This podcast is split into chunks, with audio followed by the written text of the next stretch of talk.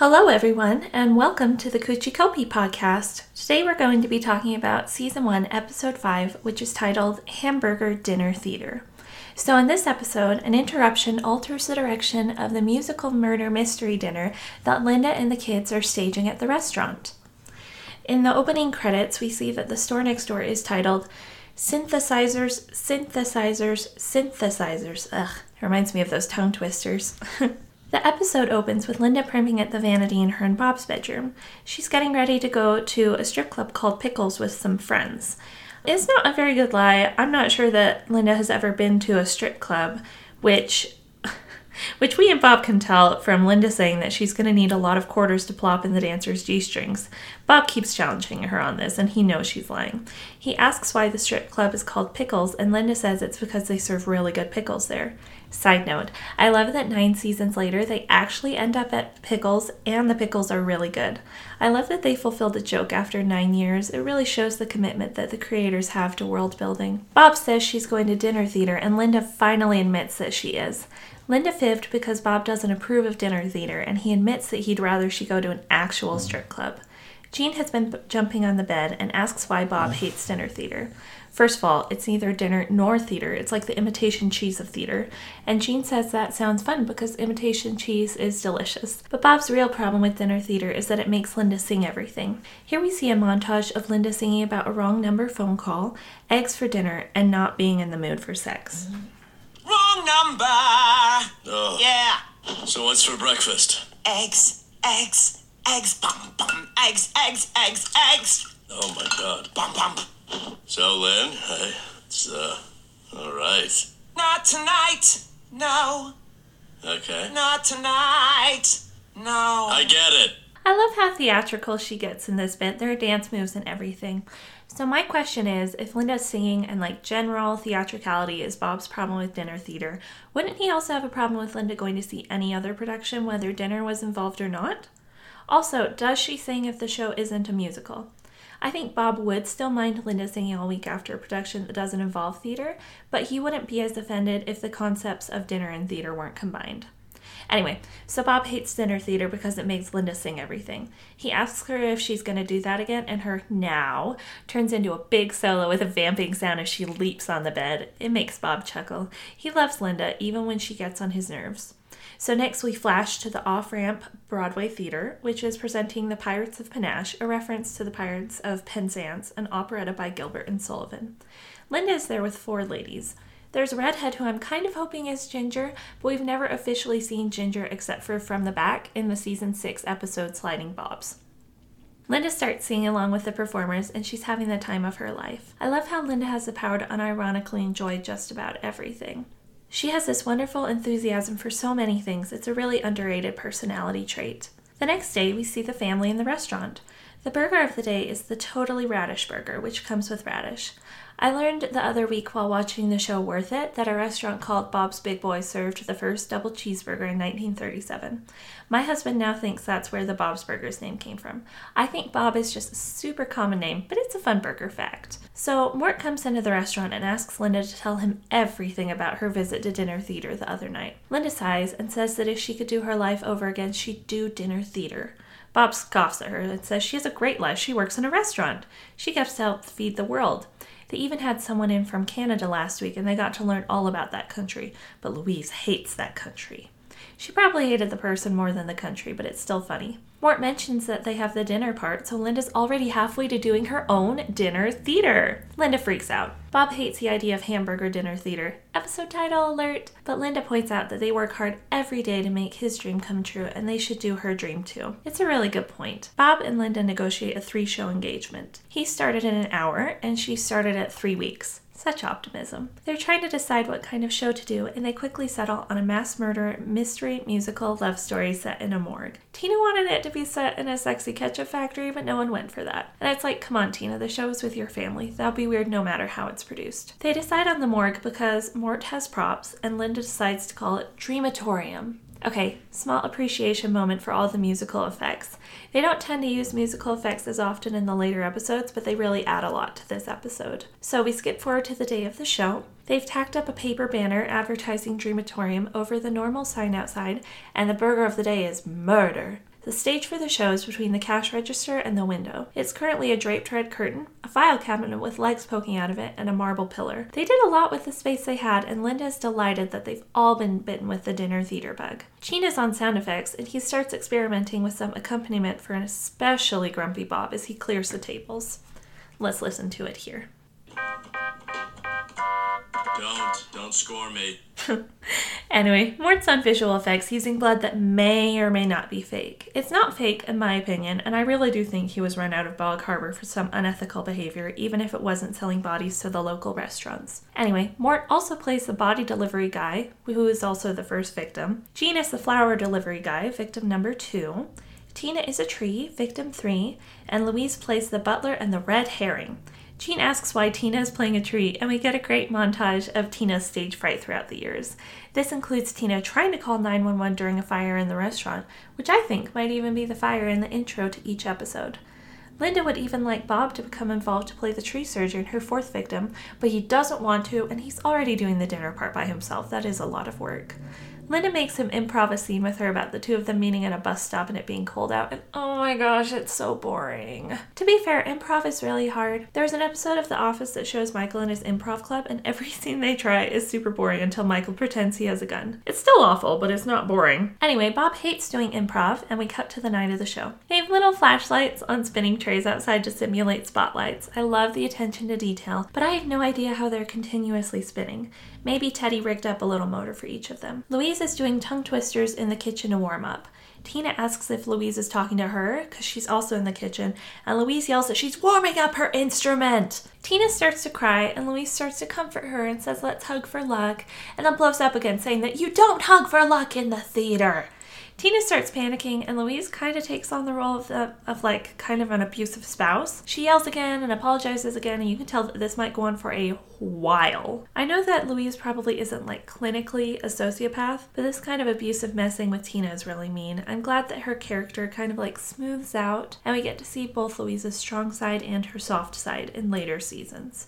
One of my favorite lines is in uh, season four, Christmas in the Car, when Bob wants to help tackle Santa, and Louise says, Santa would drop you, and that would kill me. Season one, Louise could not say that, and I love the transition that each character makes. Out in the dining area, Gene is playing soft yet jaunty music, and we can see that the restaurant is pretty full. Linda's friend, who might be Ginger, comes in with another woman, but Linda just asks them to enter and be tamed. There's no special greeting or anything. Teddy doesn't understand what's happening, and Bob explains that people are paying more to see the show and eat a burger. Bob explains that it's kind of on the honor system, and that if you find yourself watching, you should probably buy a ticket. And Teddy, like, doesn't get it, and he keeps talking as the show starts. Oh, he's so annoying in the first seasons. Linda begins the show by announcing that everything dies but love. There will be a murder, and it's up to the audience to guess who it is, but it's not her. Mort walks in as the body delivery guy. His murder happens while the lights are out, and the lights come back on to display the grisly scene of Mort slumped dead in the window with what looks like a full set of organs revealed, while his hand squeezes a little pump so that blood spurts out. It gets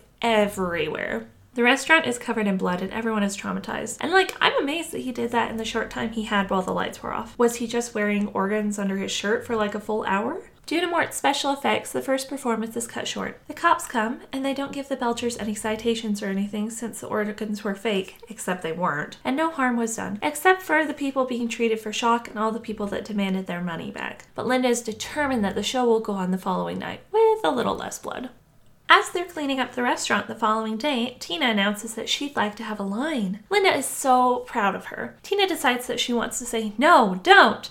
Which is exactly what a tree would say. Bob thinks they should stop while they're ahead, especially since no charges were filed, but Linda wants to keep trying. She points out that Bob didn't stop after his first burger. He added garlic powder. They keep talking about it while Gene slides around in the blood on the floor and spouts encouraging aphorisms. Bob finally gives in and Gene slips in all the blood. He tastes it and yells that it tastes nothing like real blood. What if it is though and Gina's just wrong? They should be cleaning better. They need like a biohazard team or something, not just wet rags. I guess we never really find out if it's real blood or not, but Mort seems to imply that it is. Okay, let's talk costumes for the show. Mort and Gene are both wearing their normal clothes. Louise is wearing a tiny butler outfit complete with bow tie and tiny gloves. Tina is wearing what looks like a giant roll of cardboard with green leaves taped to straws and then taped to her costume. Linda is wearing a green pantsuit, but the blazer is not the one that Tina wears in the Mad Pooper episode. That one is a different shade of green, more of a Kelly green instead of a forest green, and Linda bought that one specifically because she had jury duty on St. Patrick's Day. But why would she buy a second green blazer? It boggles the mind. Linda is a strange and interesting person. Anyway, the sign outside the restaurant for the second show announces that there's now 20% less gore. That's not enough, in my opinion. The burger of the day is onion burger, which has been grilled to death. Mort is already playing dead on the floor, and Gene is delivering flowers to Gladys, the lonely morgue owner, played by Linda. Gene shoves a knife in his armpit to simulate his death, and Bob interrupts his death scene to try to get him to run a burger to a table. We see Tina stab herself in her giant cardboard tree head to simulate the third murder, and Louise announces that, oh, that's her knife. Linda then asks who they think the murderer is, including all the dead people as options. Like, yes, that could be it, but only in an Agatha Christie novel, not Dreamatorium. Gene continues to score the show from his position on the floor. All the people guess that it was the suspicious butler, and Linda announces that it was her, even though she explicitly said it wasn't her at the beginning of the show. The audience is disgruntled and starts getting up to leave as Linda announces that the cast will be signing autographs. Fun continuity error. Linda's friend, who possibly might be Ginger, goes from a redhead to a brunette and then back again. Also, the lady hassling Linda about her twist really being a lie was at dinner theater with her. As Linda is closing the show, a robber outside is trying to reassure himself as he prepares to rob the restaurant. He runs inside and announces that it's a stick up, and Gene starts scoring him. All the people seem really excited and they sit back down. Bob knows it's a real robbery and tries to get his kids behind the counter to protect them, but Louise just wants to try to get Tina to attack the guy with her. They don't seize the moment because Tina is not a fast thinker, but I admire Louise's gumption. The robber tries to get Bob to get the cash out of the register, but he calls Bob a greaseball and Bob calls him a mask face, and the audience thinks it's all just a big joke. The robber realizes that he interrupted a show, and his natural theatricality starts to come out. The cops roll by during the robbery, and they think it's just a great new element that's been added to the show. The robber gets his money and asks Gene for a little music. The robber makes Linda repeat his cue and starts singing a really great impromptu little song. I'll put it here. Maybe I'll leave and maybe I'll stay. Maybe it's the limelight, could be the singing. 911 should be a ringing. But I can't stop. And neither can I. Sit down, sit down. I'm kidding, I'm kidding. Everyone up, come on. Anyway, everyone gives him a standing ovation and he asks Gene to play him out. He runs away into the night, and a lady asks Bob if he can break a five so she can tip out the cast. Oh my gosh, I would just be as frustrated as Bob. Like, obviously, he just took all the cash out and like there's no more cash. How would he be able to break a five? I would be just as frustrated as Bob. I will say being robbed would encourage me to take down the cash only sign, but they keep it up. The next day, the cops come by to take their statements. The burger of the day is the last of the Mohicama, which comes with jicama. It's a reference to the last of the Mohicans. Bob and Linda are both a little traumatized by the robbery the previous night, but Linda is a little excited. She liked hearing the audience applaud, and I think she was just captivated by the drama. If anyone managed to woo Linda away from Bob, I think it would be someone very like the robber. Handsome, dramatic, maybe a little bossy, but she would eventually come back. Anyway, someone comes in asking if they're talking about the show last night. He didn't see the whole of Dreamatorium, but he managed to catch the end of it. They're talking about the robbery, and Linda wants them to put down that he was leading man handsome as part of their police statement. Mort comes in with his laptop and announces that the online reviews are in. Basically, they thought the show sucked, except for the chemistry in the closing number. Linda was just happy that they were a hit, until Bob reminds her that they were hit. Linda does not get it, and they have to explain it to her. The kids are at school the next day, telling their story to a group of enthralled kids. Large Tommy is there, as is normal sized Jenny. We never see her again, but she wants to know about the gun and if anyone got shot. Tiny Peter asks if they're in a gang now. Louise announces that their gang is called the Broken Glass Kids and they'll cut you. She's so creative. Back at the restaurant, Linda's really excited for the show that night. Bob wanted her to consider canceling the show, but instead kind of mutters to himself that she's committed to making him unhappy. Ouch, Bob. But it is equally hurtful that Linda just ignores his little comment. They are not having any kind of a productive dialogue. Mort points out that the show won't be the same without the robber character, and the mysterious stranger agrees. The cops apologize for not having caught the guy, and they leave. Once they leave, the stranger reveals himself to be the robber by singing a line from the previous night's song. Linda is thrilled to see him again, especially since he wants to do the show again and he says his gun was fake and it's in his other jacket. But Bob has already started calling the cops. If Bob were really smart, he'd let the guy come back and then call the cops, but he's just calling them already. The robber pulls out his gun and he robs Bob again. Linda is thrilled again since he proved that a lie can be a twist. He passes the cops on his way out. They're bringing Bob an apology cake when they get the news about the robber on the police radio and chase him down. One of the cops starts beating the crap out of him, which is actually really dark. But Bob and Linda start arguing about whether he should have called the cops or not. The robber might have committed armed robbery, but Bob committed murder by murdering Linda's dream. That evening, there's a line of people outside trying to see Dreamatorium. This town must be hard up for entertainment. Inside, Gene asks Tina if she's going to say her line tonight, but Tina doesn't think she will. Gene encourages Tina to beat her stage fright by imagining everyone naked, and she says she already does. Doesn't Gene? He says no, as he slides his keyboard down to hide his private parts. Gene suggests that maybe she imagined that everyone's wearing more clothes. If not all their clothes, maybe just a condom and a hat. she seems excited about that. It's at least a step in the right direction. Louise comes in to announce that the house is packed, but even that news doesn't make Linda feel better. She sadly announces that without their star, they'll just go out and do the version that everyone hated. We cut to the end of the show with Linda flatly asking the audience who they think the murderer is and trying to get everyone out. The lady in purple asks about the surprise performer, and Linda says there isn't one. One lady says the show is garbage. Bob hears that and feels really bad, but he has a great idea. He charges out from the kitchen wearing his chef's hat with a napkin over his face and brandishing a ketchup bottle. He warns everyone to sit down or he'll shoot. Linda's heart is touched, and she's delighted to see her Bobby helping with her dream. Everyone still hates him, and they decide to leave anyway as Bob pretends to rob himself. He takes the money out of the register and says, Boy, I thought we did better today. Judging by the packed house, they should have, unless Louise is skimming a little off the top. He comes back around and starts singing and dancing his own closing number with Linda. It is low on talent, but full of heart. I'll put it here. So I'm singing words to a song I'm making up right now. Cause it's the singing that matters and not the song. So it's up to me. To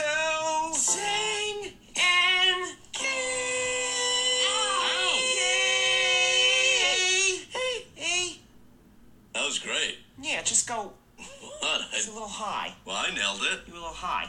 I love that song. Anyway, they're having a great time, but they realize that everyone left during Bob's awful performance, and Tina finally says her line. The show ends with a lovely piano version of the theme during the credits. Anyway, that's the show. Oh, I love this episode so much. So, final thoughts. Bob and Linda have just the most beautiful marriage. I think in the last few episodes, they were tinkering with Bob and Linda's relationship to see what worked, and they really hit the sweet spot in this episode. They do fight sometimes, and they have their disagreements, but they know that they're committed and they treat each other as equal partners. They might not like everything about each other, like Bob's lazy pants, Linda's love for dinner theater, and how competitive each of them get, but they love the whole of each other. I love the line about how it's the singing that matters and not the song. And I kind of wonder is that the secret to a happy relationship? That it doesn't matter as much what you do or how you do it, but that you keep trying? I'd like to think that's true, barring any extremes. As long as you know that you're committed and that you love each other, most other things don't matter or you can work them out. Honestly, I will admit, I almost wanted to skip talking about Sacred Cow and Sexy Dance Fighting to get to this episode. They are perfectly fine episodes, but I just find this one really appealing. It's the perfect mix of a lovely family relationship and a fun project with some crime and a little blood. The handsome, velvet voiced Robert doesn't hurt either. It's not only Bob and Linda's marriage that hits the sweet spot in this episode, but each of the family relationships as well. It just leaves me with a really nice feeling each time I watch it. So, question of the week Do the Belchers have a box of costumes? My family had a dress up box growing up, but the Belcher box must be next level. Linda owns multiple green blazers, a rock and roll outfit. They own multiple wigs, you know, the Annie wig, the sheriff wig, and the kids have some pretty amazing pieces from their Halloween costumes. They do make a lot of their costumes, like Gene's grape costume and Louise's girl with a dragon tattoo costume, but there are still a lot of really cool pieces that they didn't make, like Tina's full nun habit for her Nunya business costume, her awesome prince costume, Linda's mermaid costume, etc. I genuinely think that Linda just has a box of props and costume pieces in a box somewhere, probably next to the sewing machine that she uses to make pickle costumes and chicken nugget costumes. And it's just like, where are they storing it? They have a very small apartment. The costumes are amazing. So, with that, we're going to end the episode. Sorry if you heard any snoring. My dog was in the room with me, just sleeping very quietly. So, I hope you enjoyed the show this week. Let me know what you think about if the Belchers have a box of costumes. And with that, we'll leave you. Thanks for listening to the Kuchi Kopi podcast. Have a great week.